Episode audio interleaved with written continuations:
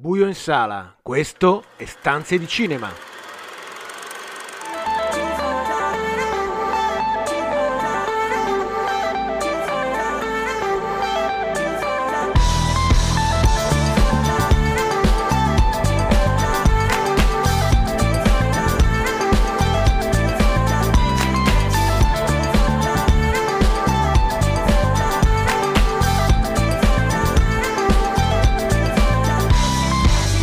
Benvenuti a una nuova puntata di Stanze di Cinema, il programma che vi racconta i film in sala e in streaming, tutte le novità da Hollywood a Cinecittà, il box office e l'universo delle serie TV. Io sono Marco Albanese e con me per questa puntata ci sono Carlo Cairoli in collegamento. Ciao Carlo. Buonasera a tutti. E Daniele Valsecchi.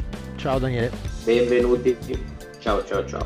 Questa settimana abbiamo ancora una volta una puntata bella ricca, vi parleremo di, di tre film, Un, il primo sarà Sir Guayan e il, e il, Cavaliere Verde che trovate su Amazon. Parleremo del nuovo film musical di Carax Annette e per il terzo film di oggi su, andiamo su Netflix con il nuovo film di Jane Campion che appunto uscirà il primo di dicembre, Il potere del cane. Da non perdere anche la parte dedicata a Dark Mirror e alla serie TV Strappare lungo i bordi. Oggi ve ne parliamo, ve ne parliamo noi tre. Ma iniziamo come sempre da qualche, qualche news. Eh, è stato pubblicato il prologo per il lancio del nuovo film di Jurassic Park Dominion. Sì, con una scelta abbastanza inedita, non è stato lanciato un teaser o un, un trailer, ma quelli che sembrerebbero, potrebbero essere i primi 5 minuti del film.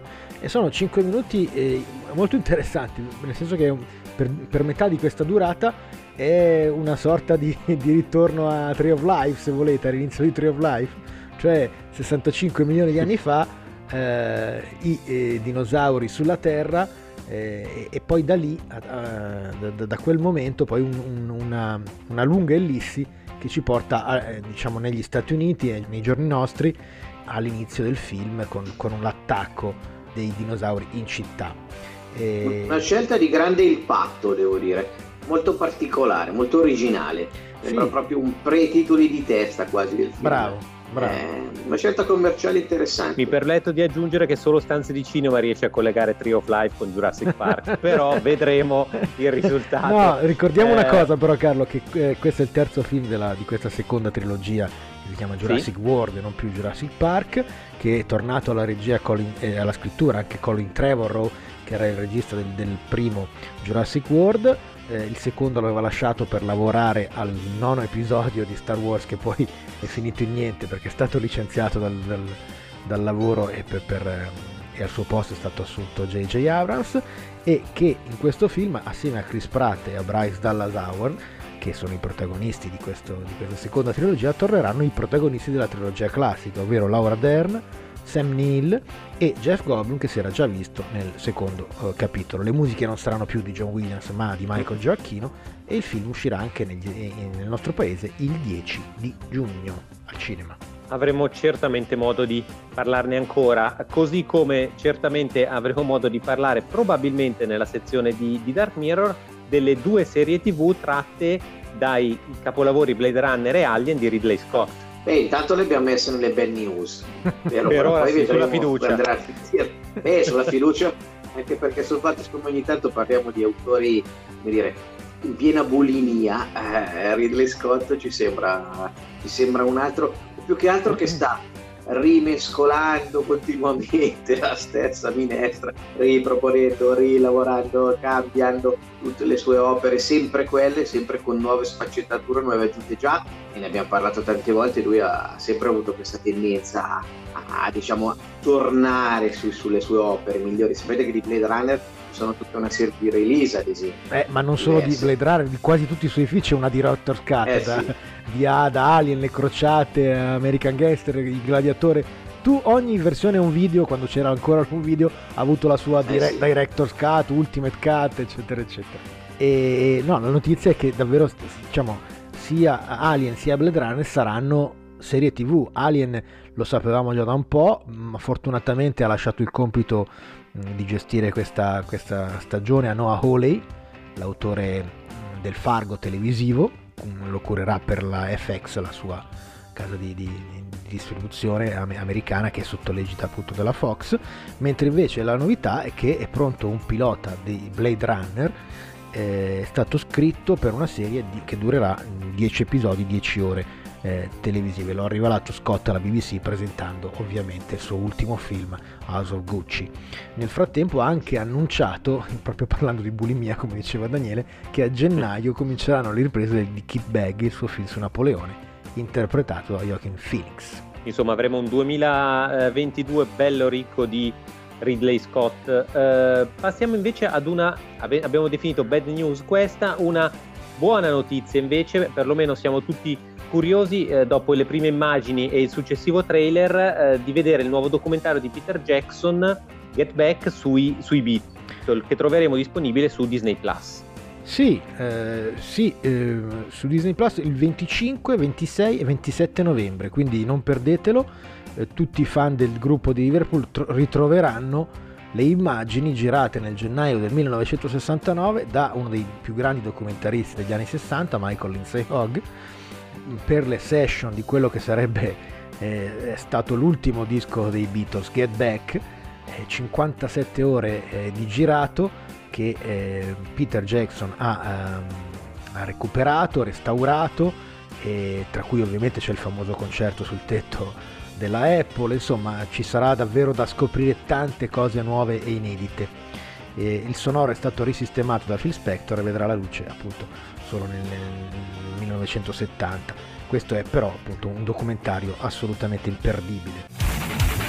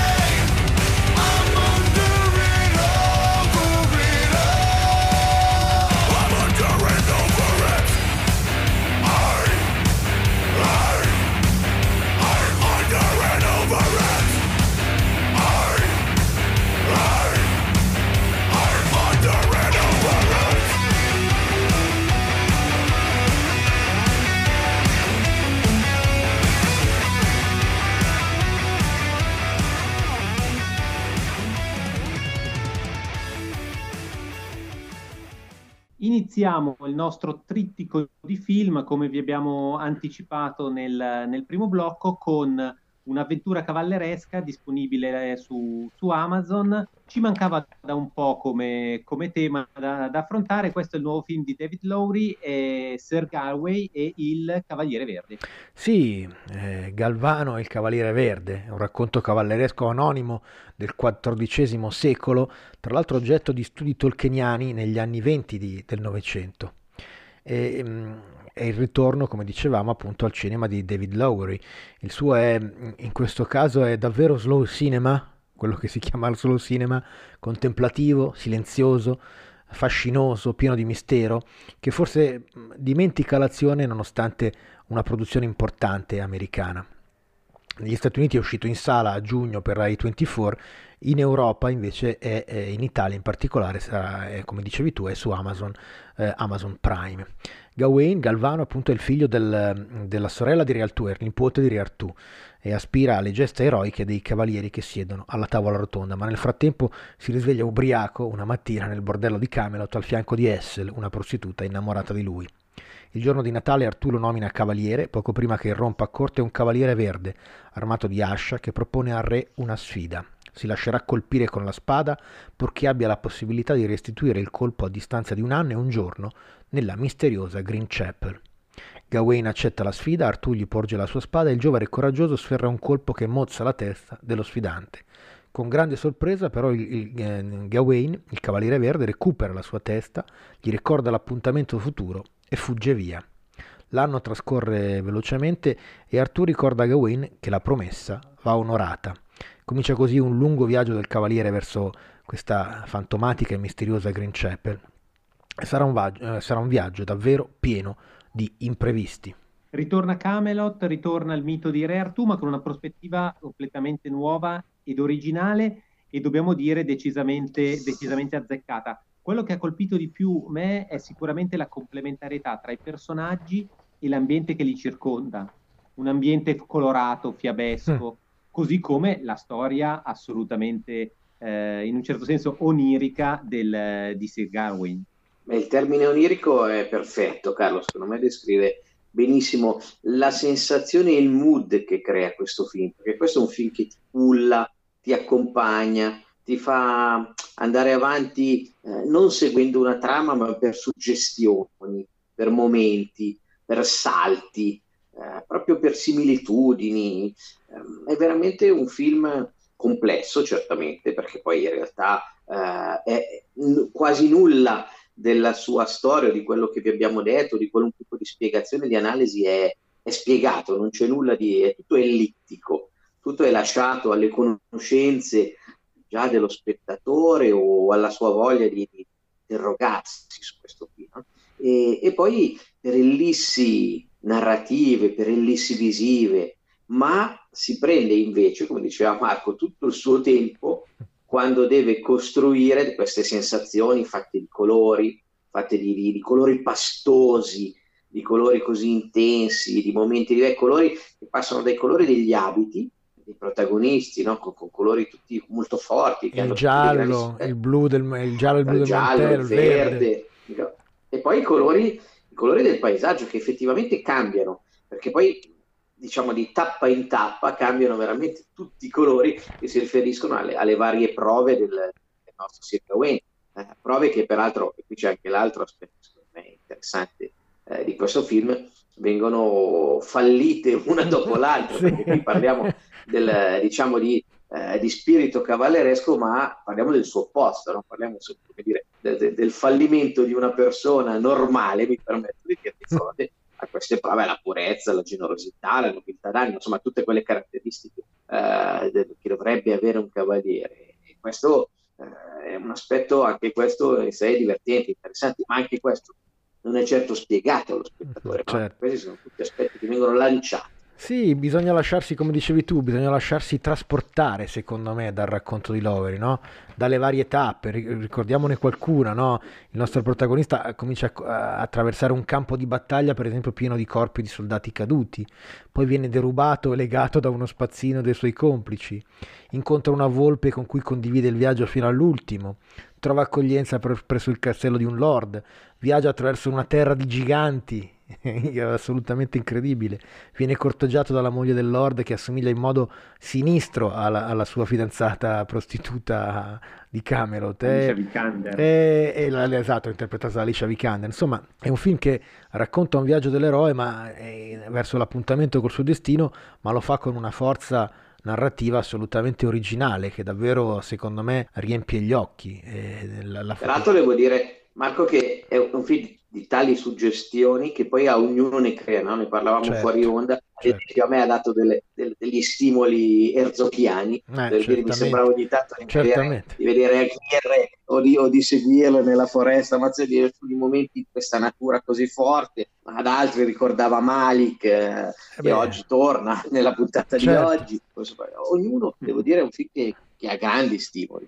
Sì, assolutamente lo consigliamo. Tra l'altro, eh, i nostri pezzi su Stanze di Cinema sono, sono un, un, grande successo fin da, da, quando il film è stato disponibile, dopo, dopo appunto un lungo periodo, perché negli Stati Uniti è uscito a giugno, dopo un lungo periodo d'attesa, è stato f- finalmente disponibile su Amazon e il film certamente è un piccolo successo di culto. Invitiamo quindi eh, voi tutti a, a recuperarlo e, e, vederlo e lasciarci le vostre opinioni come sempre sui nostri social. Prendiamoci una pausa musicale, ci ascoltiamo le Sparks che sono all'interno della colonna sonora del secondo film che è il musical di Carax.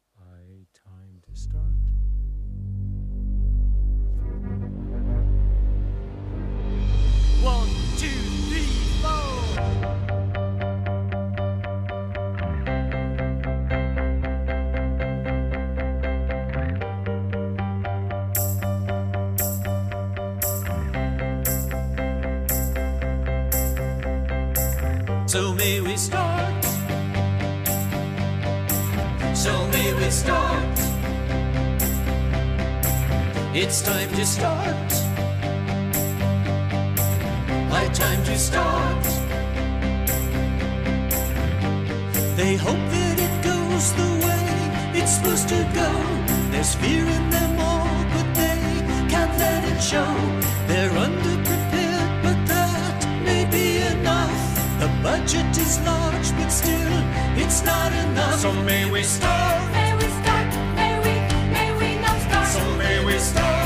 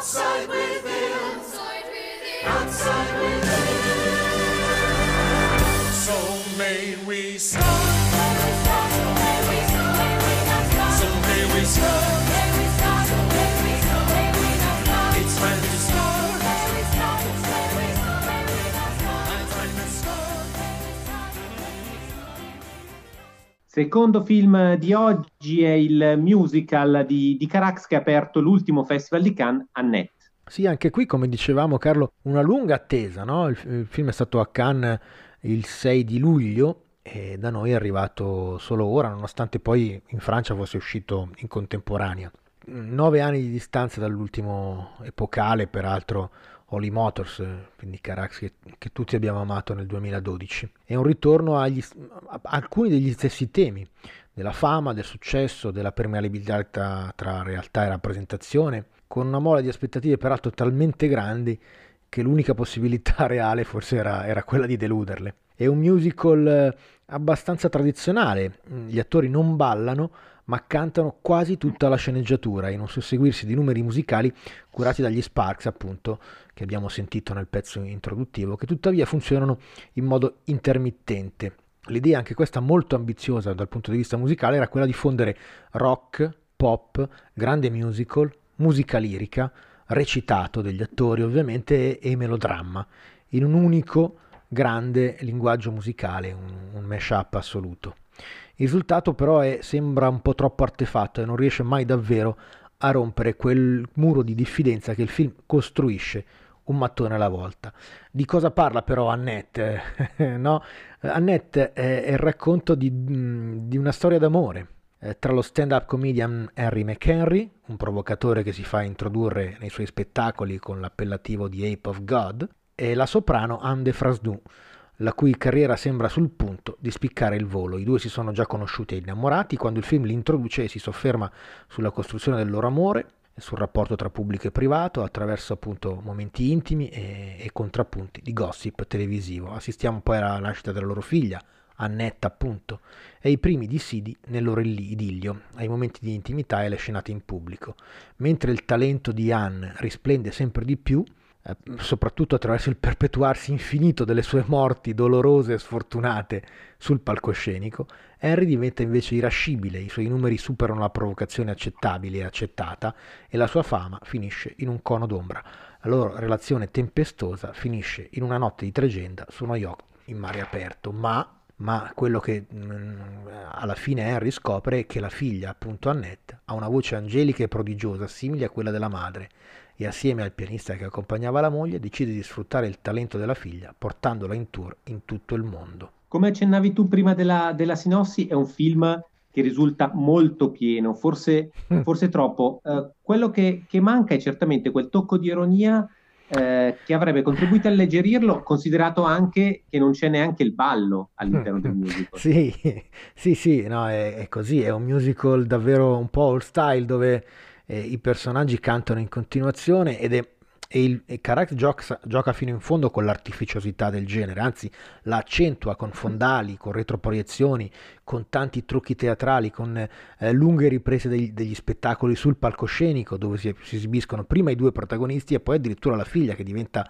un'artista assolutamente unica nel suo genere. E, ehm, certo ci sono dei momenti di, di cinema vertiginoso, ci sono scene incredibili in cui per esempio quella forse più bella è, è quella che parte dal palcoscenico in cui Anne eh, sta recitando, diventa poi una foresta e poi ritorna a essere una quinta da cui la cantante rientra in scena in una soggettiva che si rivolge direttamente al pubblico in sala. Insomma, c'è, c'è tanto cinema come al solito nel, nei lavori di Carac.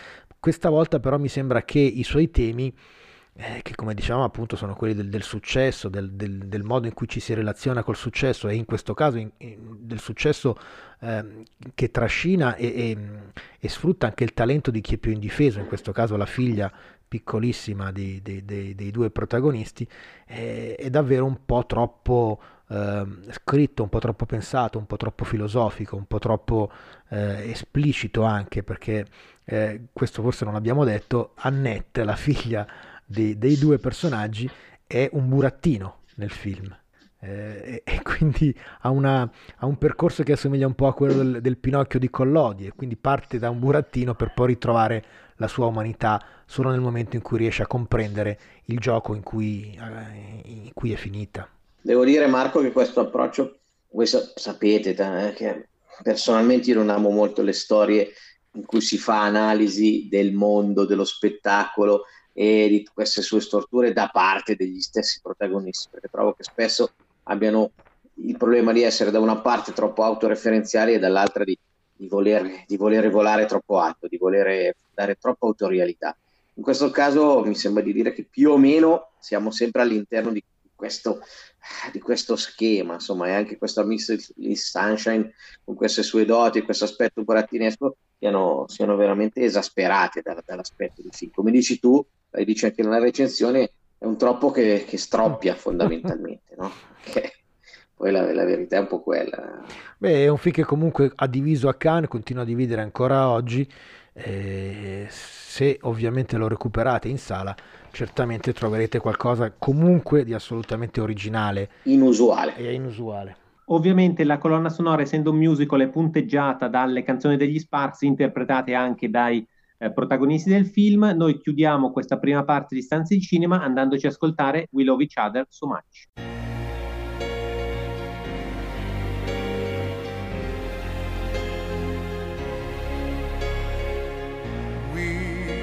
Each other so much. We each other so much.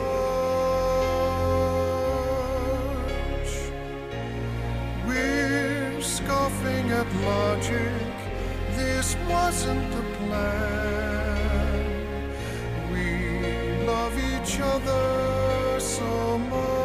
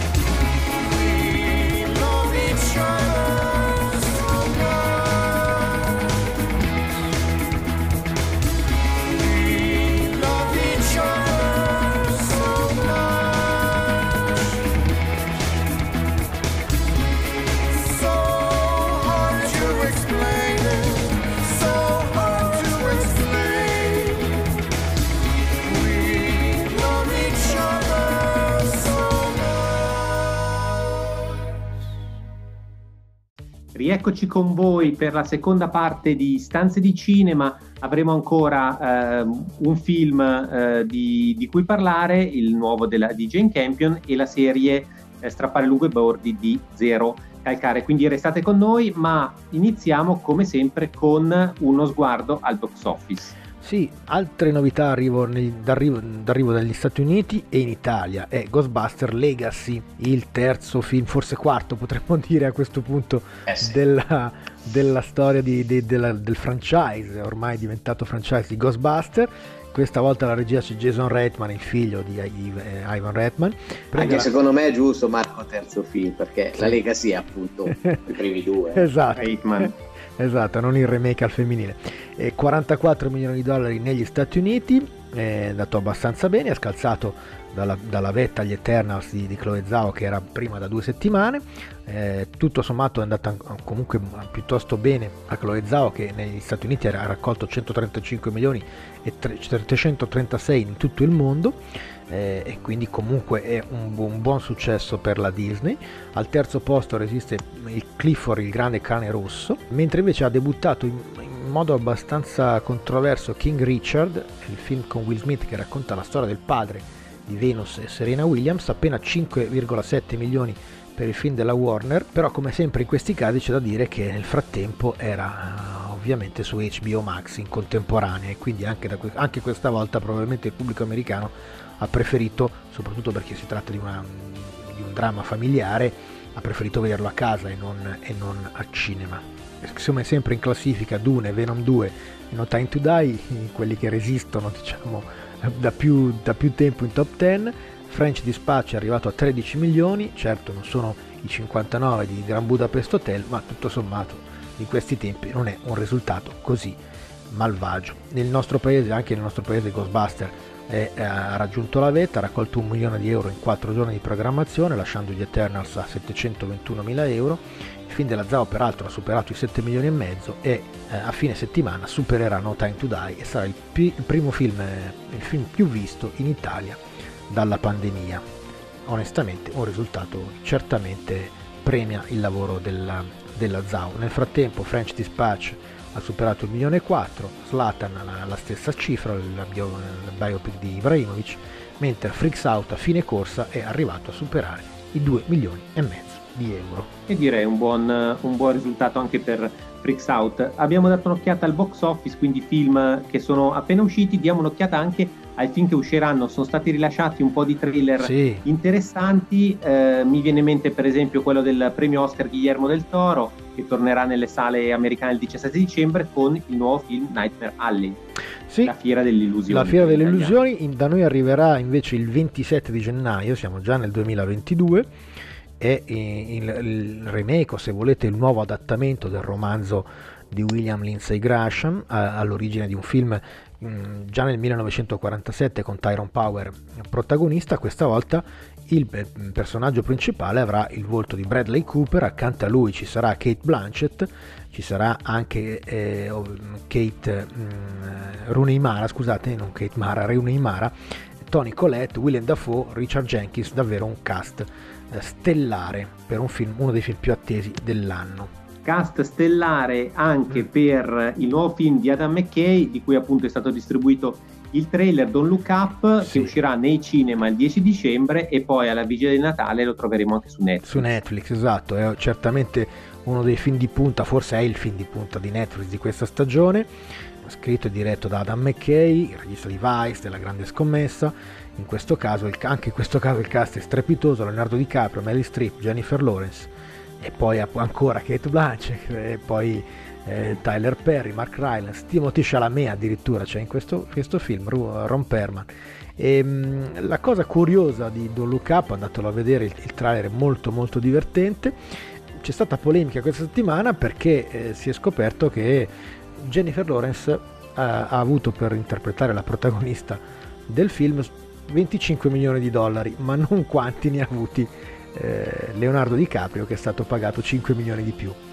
Eh, come sapete negli Stati Uniti la, la gender eh, parity è, è fondamentale e, e, scoprire che appunto ci, ci, sono stati 5 milioni di differenza tra questi due attori ha, insomma, comunque ha creato come al solito delle polemiche un po' inutili francamente. Non vedo l'ora di sentire le interviste dei due sul tema, soprattutto quelle di Jennifer Rose che sapete che quando è sempre esilerante. No, però devo dire che è, sta, è, stata già ha, ha, già detto che tutto sommato a lei va bene così. eh, ci, mancher- ci, mancherebbe. Eh, vorrei ancora due trailer, però ne par- parliamo ultima news, uno ultima vorrei tacere sì. di quello. Sì, vorrei tacere di quello sulla serie dedicata a, a, a Pamela Anderson. Tommy Lee Parliamo invece di, del trailer. è stato un momento importante nella crescita di ognuno. Perché siete contro eh, la serie di, di. Io non lo so, ogni tanto anche voi. Beh, eh, parliamo piuttosto di Spider-Man e No Way Home. Ah, Spider-Man, guardate, su Spider-Man bisogna chiedere a Daniele perché questo, in questo trailer con il Doctor Strange con i nemici di, di, di, di tutti gli Spider-Man possibili del mondo, con Alfred Molina, Willem Dafoe, Jamie Foxx, eh sì con forse anche il ritorno di tutti i vecchi Spider-Man. Tra l'altro stanno tentando di estorcere per forza a, a, agli attori che hanno interpretato Spider-Man in passato, che saranno nel film, anche se ovviamente non possono dirlo. Insomma, davvero una grossa Ma confusione. Sai, Toby, Maguire che giustamente si occupa eh, di produzioni tendenzialmente. Sì non dici niente. Tom Holland sappiamo benissimo che non saprebbe, eh, racconterebbe a tutti anche il film esatto. del suo bancomat, quindi ovviamente... è rimasto Andrew Garfield, è rimasto Andrew sì, Garfield, Andrew Garfield vabbè, è, tri- è, ci è rimasto male perché il suo Spider-Man è durato poco. Eh, sì. so, effettivamente la cosa più interessante di questo, di questo nuovo trailer più completo è proprio quello,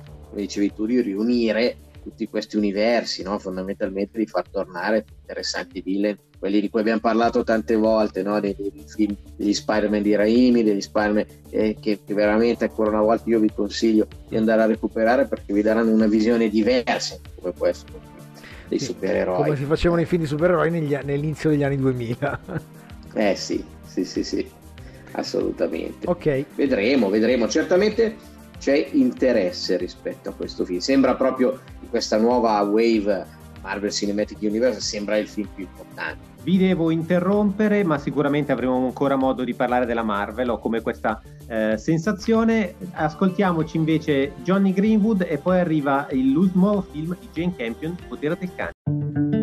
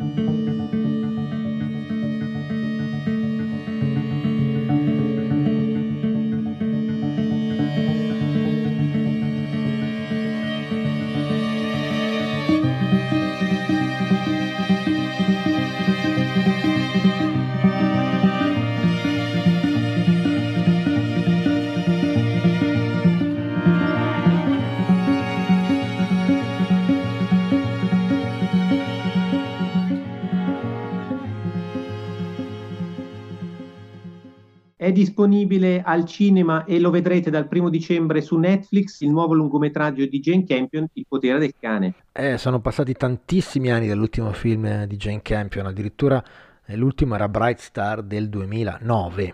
Nel frattempo, in questi lunghi 11 anni, due stagioni della serie Top of the Lake e l'offerta di Netflix di, di, riprendere con appunto l'adattamento del romanzo scritto da Thomas Savage nel 1967, da cui pare che anche Annie Proulx ha tratto ispirazione per il suo Brokeback Mountain.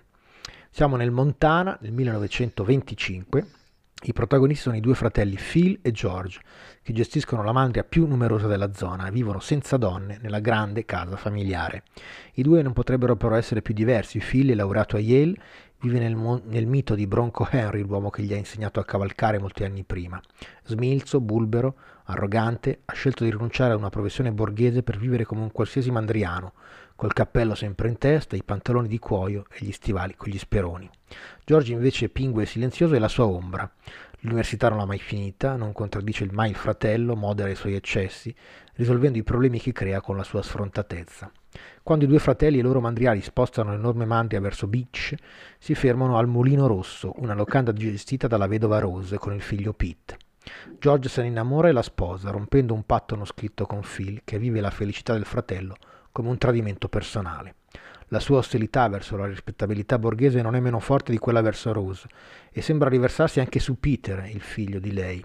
Ma poi le cose cambiano radicalmente e Phil diventa una sorta di mentore, insegnandogli a cavalcare proprio come Bronco Harry aveva fatto con lui, e poi a lavorare le pelli per formare corde e lazzi impossibili da sciogliere. Per la prima volta la Campion affida il ruolo mm. di protagonista ad un uomo, eh. ma le atmosfere, il ritmo, l'eleganza formale del film restano quelli che ben conosciamo da lezione di piano fino a ritratto di signora.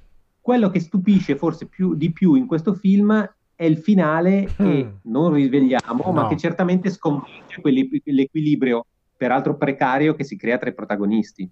Sì, sono protagonisti, Carlo, sempre in conflitto.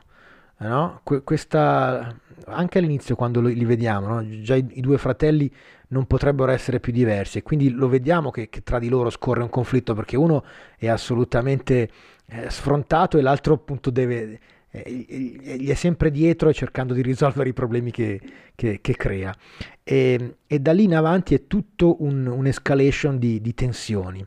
E, alla fine è sempre, come dicevi tu, sì, il finale è sorprendente, ma non tanto se si conosce bene il, il, l'universo della, della Campion, perché c'è sempre nel suo cinema una poetica della crudeltà che, che si mescola eh, e, e, che spiazza l'eleganza formale cui sono, con cui i suoi film sono costruiti. No? Eh, la consueta capacità sua di far interagire sempre paesaggio e personaggi in questo caso eh, fa sì che, che, l'uno richiami le asprezze degli altri, sembrano ritrovarsi. Questo film è stato girato in Nuova Zelanda, ovviamente, dove, il posto dove, che, che, la Campion conosce perfettamente, anche se appunto è ambientato nel Nevada nel, degli anni 20 di, di, del secolo scorso. E, e, gli elementi classici si combinano davvero in modi inattesi. No? È un western dove non si spara un colpo, eh, eh non ci sono pistole il ranch non va protetto da uno straniero, l'unico straniero davvero che, che, c'è in questo film è una donna eh, che attira però i risentimenti del, degli uomini e sembra aver represso e nascosto sotto una coltre di polvere e cuoio una natura selvaggia molto forte. E anche il personaggio più indifeso, quello che sembra più indifeso, più effeminato di, di, di questa storia, in, vera, in, realtà rivela un animo assolutamente crudele è davvero un film. Ci sono anche gli indiani, ma non sono eh, quelli bravo, che conosciamo. Ci sono anche gli indiani, ma appunto sono lontanissimi da, dagli indiani che conosciamo. Sono dei commercianti, scambiano le, le, le, pelli, le loro pelli con dei guanti borghesi, no? E, e insomma, è, è, davvero un film che, che spiazza e, ed è molto interessante il percorso uh, de, del protagonista, del personaggio interpretato da Benedict uh, Cumberbatch, no? di, di questo film un personaggio istruito, eh, colto, che però rifiuta, vive come un selvaggio, che rifiuta qualsiasi comodità borghese, non si lava, non, non partecipa, è una sociale, non partecipa a, a, a, ai riti e, e, ai compromessi della civiltà. E poi piano piano scopriamo, da, scopriamo il perché, scopriamo eh, che c'è qualcosa di molto più profondo nel, nel suo essere, nel suo sentirsi lontano, bravo, c'è qualcosa che nasconde. E, e, e poi è, è, bellissimo il rapporto che lui crea con il figlio di Rose.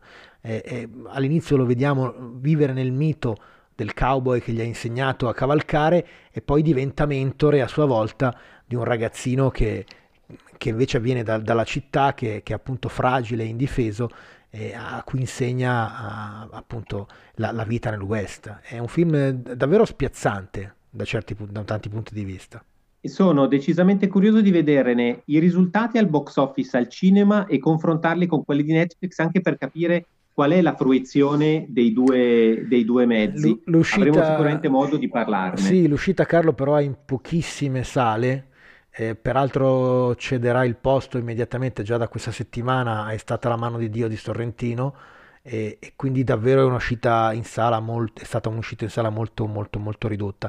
Non penso che abbiano nemmeno diffuso i dati di box office, come spesso succede ai film di Netflix che vanno, che vanno al cinema, rimangono accordi privati con le singole sale. Chiudiamo questa parte dedicata ai, ai film per oggi, ma restate con noi perché arriva una puntata speciale di Dark Mirror in quanto la, ne parleremo noi della serie TV, ci siamo presi questo onere e questo onore perché la serie TV è strappare lungo i bordi di Zero Calcare la serie del momento.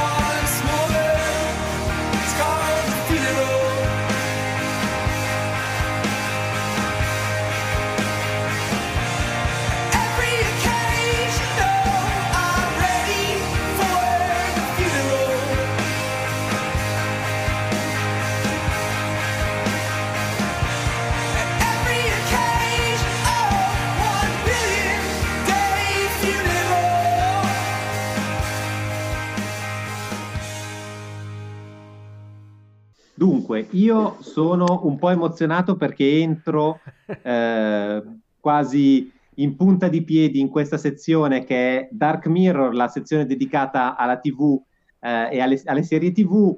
Eh, oggi rubiamo il posto che restituiremo prontamente settimana prossima a Fabio Alessandro per parlare di una serie che abbiamo visto e ci è piaciuta tantissimo e quindi ci siamo arrogati il, meri- il merito e il diritto di eh, parlarne. Parliamo di Strappare lungo i bordi, la serie di Zero Calcare. Daniele, tu ovviamente segui Zero Calcare da ben prima che diventasse un, uh, un, una star sia social che mainstream. Eh, tu ovviamente l'hai vista e da vecchio fan. È vero, eh, devo dire che sapete che ogni tanto parliamo degli amici di stanze di cinema e devo dire che Zero Calcare da sempre uno degli amici di stanze di cinema, nel senso che eh, io non, le leggevo eh, proprio dai tempi del suo blog, poi l'abbiamo conosciuto con Marco, abbiamo fatto una serata anche ascoltandolo, chiacchierando, come una serata molto molto interessante dove abbiamo scoperto tanti aspetti, tante sfaccettature della, delle origini della sua opera. E poi ne abbiamo seguito il percorso e oggi devo dire vederlo approdare su Netflix e vederlo fare il botto per usare proprio un termine veramente ci colpisce, ci colpisce positivamente, perché certamente è un evento questa serie TV. Per chi conosce prima già serie di Netflix, eh? Di, eh, chiariamolo, prima serie di Netflix la più vista. Eh, beh, assolutamente, sì, sì, sì. In Italia e peraltro con attenzione anche, anche fuori Italia. Eh. La storia, per chi conosce le narrazioni di Zero Calcare, è una storia assolutamente tipica, dove, dove si, dove, una storia assolutamente autobiografica che narra di un, di un, percorso, di un evento agrodolce, diciamo, di un percorso del, di un momento della sua vita e come sempre unisce gli aspetti assolutamente intimi di Zero Calcare, dei suoi classici amici, dei suoi amici Secco. veri e dei suoi amici immaginari, eh, perché la, la, la, sua abilità è sempre quella di unire, no? di unire la parte umana, la parte stereotipo e poi la parte invece intima delle persone e poi c'è invece la narrazione, quella che si allarga, che, si, che è fatta di sensazioni, che in questo caso di citazioni, e che riesce a raccontare un po', eh, un po' qualcosa che avvicina tutti noi. E quindi, diciamo, seguendo queste sei puntate, perché la serie è una serie di sei puntate di 15-20 minuti l'una, quindi diciamo eh, messe insieme con, con, un po' di binge watching fanno fondamentalmente un film di due ore. Sostanzialmente è un film, ma eh, viene presentata come serie perché ovviamente le serie tirano di più.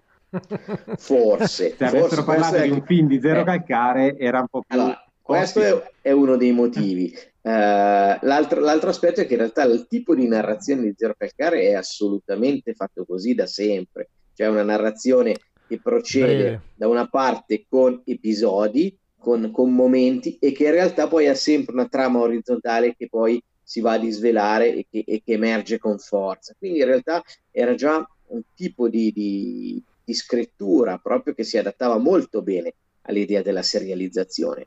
E peraltro in questa storia Zero Calcare torna sul, sui temi della profezia dell'armadillo, no? che già sono stati eh, in uno dei suoi, dei, dei suoi primo volume a fumetti molto molto importante, importante e poi nel film, nel lungometraggio, eh, in, live action diremmo vorrei, adesso diciamo... vorrei dire una cosa forse un, un, live action un po' dimenticato e che lui ha un po' accantonato ha un po' di, disconosciuto se vogliamo eh... sì in realtà non ha mai disconosciuto, ma, no, ma diciamo, è, sono d'accordo col termine dimenticato. Insomma, è stato un po'. No, ha lavorato alla sceneggiatura della profezia dell'armadillo. E poi forse le cose non saranno andate esattamente come, come immaginato. Però certamente in questo caso ritorna assolutamente su quei temi. È come se ricominciasse da capo con, con questa serie animata. No? Peraltro possiamo aspettarci, dato il grande successo, eh, che sia dire, una, una, prima stagione e che magari ripercorrerà alcuni di quelli che sono i suoi, i suoi eh, stilemi narrativi o altre delle sue storie più importanti, degli altri suoi volumi a fumetti. E bisogna dire Credo che... che... Netflix non se lo lascerà scappare. Netflix, no, Netflix che Zero Calcare disegna contento. come un obelisco, sì, sì, come sì. un obelisco che lo osserva dall'alto. Beh, Presumo signore, che non se lo lascerà anelli, scappare. No? Eh, eh, è un mix tra, tra Sauron. esatto, eh, esatto. Però lì qui sta anche, devo dire che effettivamente il successo è enorme. Ne parlavamo anche fuori d'onda, perché noi da, veramente da appassionati di Zero Calcare da sempre eh, ci chiedevamo cosa sia, sarà il futuro che lo aspetta, invece quale parte del suo passato ritorna, perché se c'è un, un, un solo punto eh, diciamo oscuro per chi lo segue da sempre è proprio il fatto che si torni in questa serie sui suoi temi classici, sulle sue, mentre sarebbe interessante anche vedere qualcosa di nuovo e di diverso. Ma devo dire che l'enorme successo che, che sta avendo ci dimostra ancora una volta che il bacino d'utenza del fumetto è X, per quanto quello di Zero Calcare eh, sia fondamentalmente oggi un intellettuale a tutto tondo, un autore che parla a tutti, cioè una delle figure eh, culturali più importanti d'Italia, già, è prima ancora della serie di Netflix, una, una delle figure veramente eh, decisive degli ultimi anni nel narrare la, la, no, il nostro periodo. E invece diciamo come appunto però il bacino d'utenza di chi ha letto le sue opere sia di un modo invece il bacino d'utenza di questa serie di Netflix abbia allargato completamente ed assolutamente il possibile pubblico. E qui sta secondo me un'altra delle sue forze, cioè la capacità di raccontare delle storie, dei momenti, degli aneddoti che risuonano in tutti noi, sono in persone di tutti i tipi e questo è un aspetto importante che nasce un po' dalla sua, dalla sua, capacità di essere umile, che poi appunto ci raccontava in quella famosa sera che io Marco ricordiamo, mm. che nasceva proprio anche dalle sue origini punk, no? da questo mm. tipo di cultura punk, del, del seguire le proprie idee eh, sempre con coerenza ma con umiltà. Eh, non abbiamo potuto parlare, anche perché altrimenti divagheremo ancora ore, su degli aspetti tecnici che sono eccellenti, veramente i, i, denari di Netflix in questo caso sono stati utilizzati la produzione, di, è di primissimo livello di alto livello assolutamente eh, si era già vista delle animazioni su disegni di Zero Calcare a propaganda durante il periodo del lockdown certo. dove lui era ospite. Erano forse le primi esperimenti sull'animazione. Sì. questo è tutto un altro risultato merito anche dell'investimento e della lunghissima serie di collaborazioni che ci sono e sono presenti nella, nella serie le musiche anche molto importanti, c'è veramente, c'è veramente di tutto, c'è, c'è tanta roba proprio in questo, in questo Zero Calcare, veramente. Chiudiamo soprassedendo alla polemica, forse l'unica che si è letta in giro, e cioè sull'eccessivo uso di romanità. Chi no, critica vabbè. in questo senso non si merita zero calcare. Questo fa veramente ridere. Eh, no, chiudiamo però, Carlo, prima di lasciarci con la stanza di, ovviamente per questa settimana certo. è tutto. Vi aspettiamo fra sette giorni per la prossima puntata e quando volete su stanzadicinema.com, su Facebook, Twitter, in podcast, su Spotify. Ma prima di lasciarvi, la stanza di Williams di questa settimana è veramente particolare, è importante importante, Simon Rattle con la Berlin Philharmoniker live la marcia di Indiana Jones di John Williams, uno dei temi più importanti e cari a tutti noi e probabilmente anche a Zero Calcare, immagino. Assolutamente. Da Marco Alvanese, Carlo Cairoli, Daniele Valsecchi, buon film a tutti.